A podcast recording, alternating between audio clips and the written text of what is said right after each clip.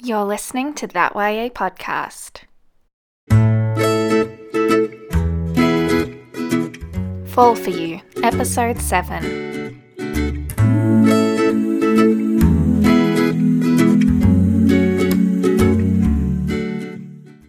I don't know why I ever agreed to go to that party. I knew it was a bad idea when Desi brought it up, but I decided to go regardless. Maybe it was because I felt like I owed her something after all the fights we'd been having recently. Maybe it's because my anxiety wasn't as bad when she asked. Maybe it's because I hadn't been to a party since year nine. But it was stupid. I knew as soon as I'd said yes that I was going to regret it later. And I did. I was going to text Desi that I wasn't feeling well last night, but I just couldn't hit send. I couldn't let her down. Again. After all I'd said to her about having a life outside of her graffiti and making a career for herself, she threw that all back at me. She said that she'd hardly even know who I'd be without my schoolwork and working towards getting into journalism. And I couldn't be mad because it's true. All of it. I never go out except with her, and most of my nights are filled with schoolwork and studying. I knew it wasn't fair that I should tell Desi that there are more important things than her graffiti, when all I cared about was getting a sloppily drawn A on everything I handed in to my teachers. I had to go to the party, but now I wish I hadn't. All the way down to the train station, I pulled at my skirt and clicked my clutch open and closed. I felt overdressed in a denim skirt and silver top compared to Desi's jeans and a tee. At least these jeans weren't splattered with paint like the other pairs she wore were. Relax, she said, linking her arm with mine. It's just a party. Just a party. Yeah, it was the first party I've been to in years, with people I hardly knew in a house I'd never been to. For the whole train ride to Balaclava, I was jittery. I jumped with every sudden noise and shrunk back into the uncomfortable seat when someone in a hoodie got onto the carriage. I didn't like taking trains at night. Granted, it was only 9:30, but still. I didn't want to think about how late we'd be leaving the party and how we were going to get home when we did. It wasn't that I was afraid of the dark. I was more afraid of people. I don't trust anyone I don't know. People always want something from you, and if they don't get it, things can end badly. When we finally got to the house where Desi said the party was, my heart leapt into my throat. I could hear the thumping of the music from inside, and all the lights were dimmed. Through the windows, I could make out silhouettes of people, some dancing and others standing to the side. I shot Desi a nervous look, but all she did was take my hand in hers and guide us towards the front door. It wasn't locked or anything, so we walked right in. Everything was so loud the music, the talking, which was more like yelling, the cheers from inside. I didn't know where to look. My eyes darted all around the room, trying to take in all the details and plan my route of escape if it came to that. I didn't want to be there from the moment we walked through the door. Desi pried her fingers from mine, and only then did I realize I'd been practically crushing them. She smiled as some guy approached her, thanking him for inviting us over the music. He gave us a thumbs up and gestured towards a table in the kitchen. There were plastic cups on the top, and below that, two eskies. Desi started to walk to the table, and after glancing around for a second, I quickly followed. There were a few people I recognized from school, but none of them that I'd ever go over and talk to. They were all in groups or dancing or laughing at some joke that their friends had said. And then Desi knelt down beside the esky and stuck her hand in, fishing around in the ice, which was mostly sludge, for a drink. She pulled out a can of something I hadn't seen before, but it wasn't soda. What are you doing? I asked her. This wasn't how the night was meant to go. She wasn't meant to start drinking, leaving me to be the sober one in charge of getting us home safely. I needed her. She looked at me strangely and said, I'm getting something to drink. Do you want anything? I shook my head. You're not going to get drunk, are you? She told me she wouldn't, and then she clicked open the can and took a gulp. It looked cheap and nasty. I eyed her warily, but didn't say any more. I should have. I should have stopped her. I should have told her that I didn't feel comfortable with her drinking. But it was a party. What did I expect, right? I looked around the room, and everyone else had a drink in their hands, too. I could do this, I thought. For Desi, I could have fun. Desi introduced me to the people she'd been hanging out with occasionally at school, and I nodded like I knew them. I think one of them might have been in my English class, but it was so hard to tell with everyone out of uniform and their hair down. I could hardly recognize Desi. Her laughter came easily, and by the time she picked up a second can, she was moving in time to the music. Come on, she yelled to me, holding out a hand and backing onto the dance floor. I reluctantly followed her, trying to imagine that there was no one else actually here and that it was just the two of us, like when she took me to the new exhibition at the art gallery. I didn't know the song we were dancing to, but all the people around us seemed to. It was like everyone else was in on this secret language, and I was left without a clue about what was going on. Even Des sang the words between sipping her drink. I didn't even know what it was. Vodka? Wine in a can? I must have been eyeing it because she held it out for me with a raised eyebrow. I shook my head again and she shrugged, then chugged it down and threw the empty can somewhere behind her. She took my hands and pulled them back and forth in the worst possible form of dancing. I felt like everyone was watching us, judging us, but they probably weren't. Who knows? All I could think about was that I was in a house with a ton of people I barely knew, most of whom were probably already drunk, with Desi, who I'm not sure would be able to stand upright by the end of the night. She twirled me around and I tried to laugh, but it got stuck in my throat.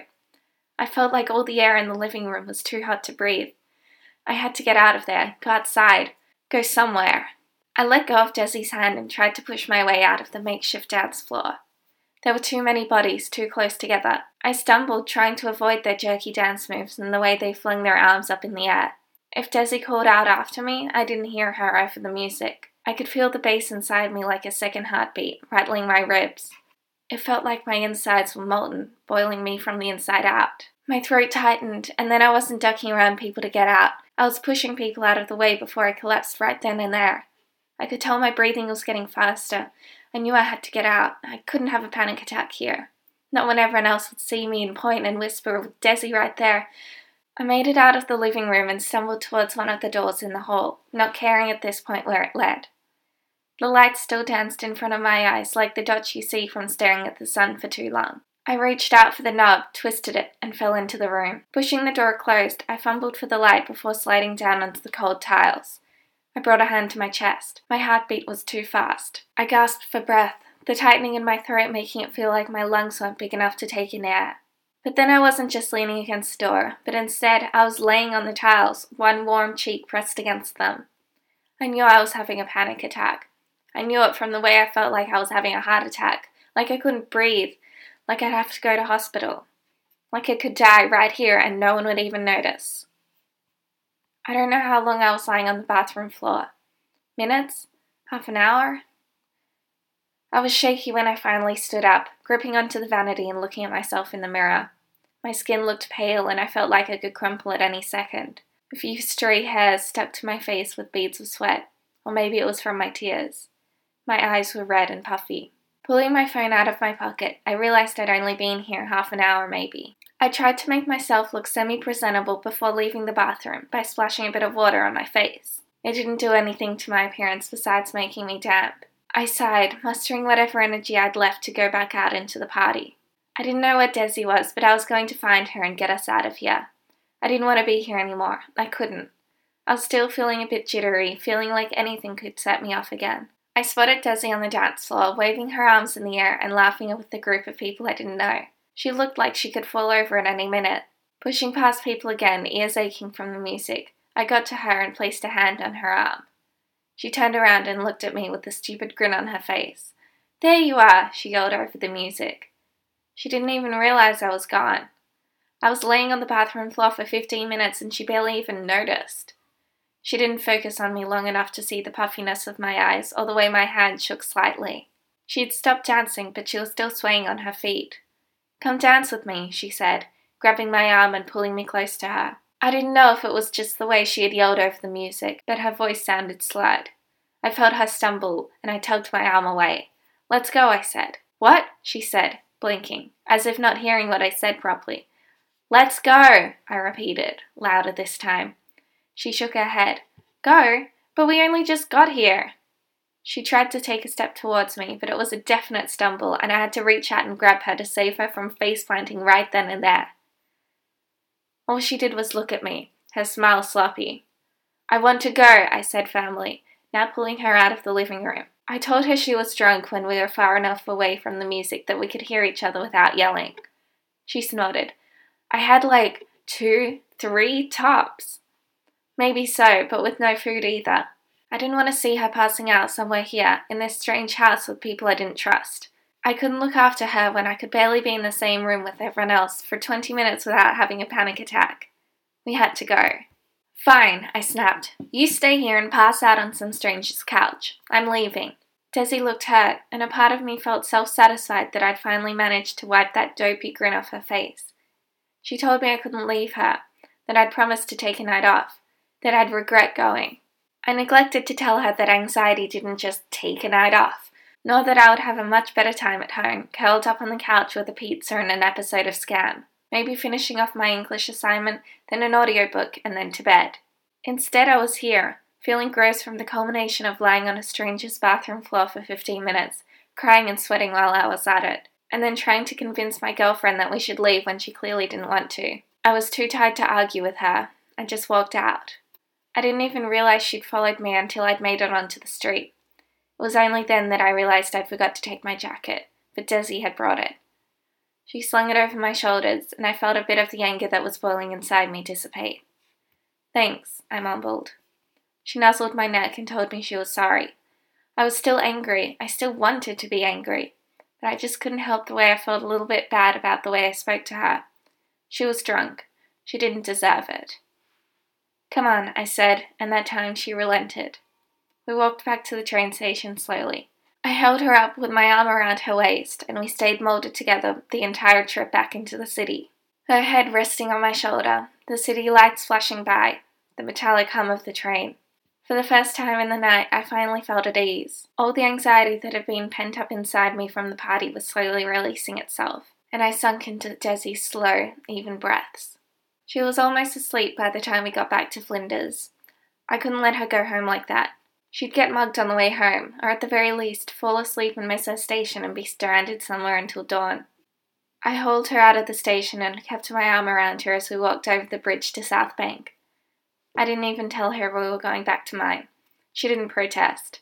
She just shuffled unsteadily, leaning against me as we finally made it back to my apartment. All the lights were off in our place, so I closed the door quietly behind us and ushered Desi into my room.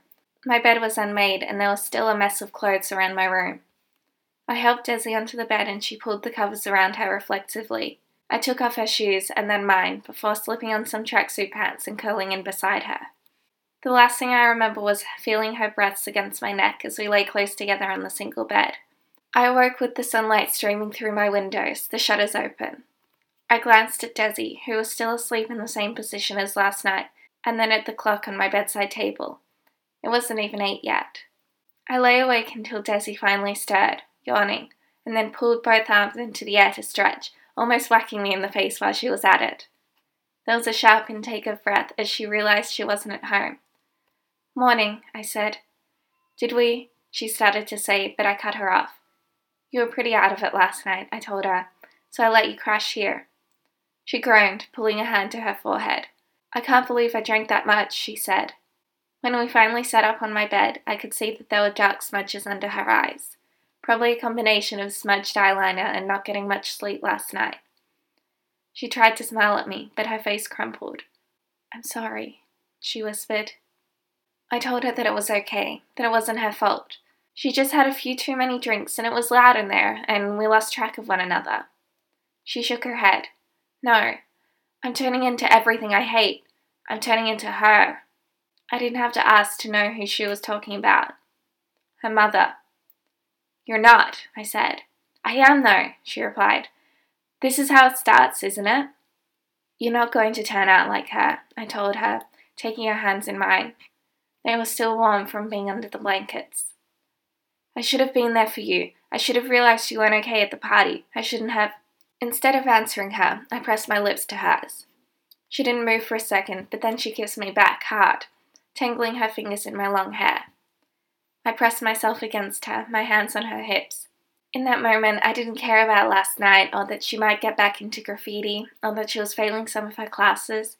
I didn't care about the past or the future but instead, just what we had right now. But that's the problem with living in the moment. When you're out of it, you're too aware of everything that's wrong. Desi left around an hour ago after we made some and toast in the small kitchen of my apartment. I had a shower, hoping it would clear some of the thoughts I was having, but now they're louder than ever. This thing I have with Desi, I'm not sure how much longer it can last. The fights, the making up, all of it. This isn't what love is supposed to be, right? I love her. God, I love her so much. But what we have between us, I just. I don't know. Maybe I'm overreacting. Maybe I'm just tired. I'm thinking about drinking some tea and getting back into bed right now, to be honest. But the thing is, Dizzy and I fell for each other hard and fast. Maybe that's why it's called falling in love, but I'm still falling. Our little fights, stressing about school, my anxiety about uni. I feel like I'm falling someplace I won't be able to get out of. Megan Chen, signing off.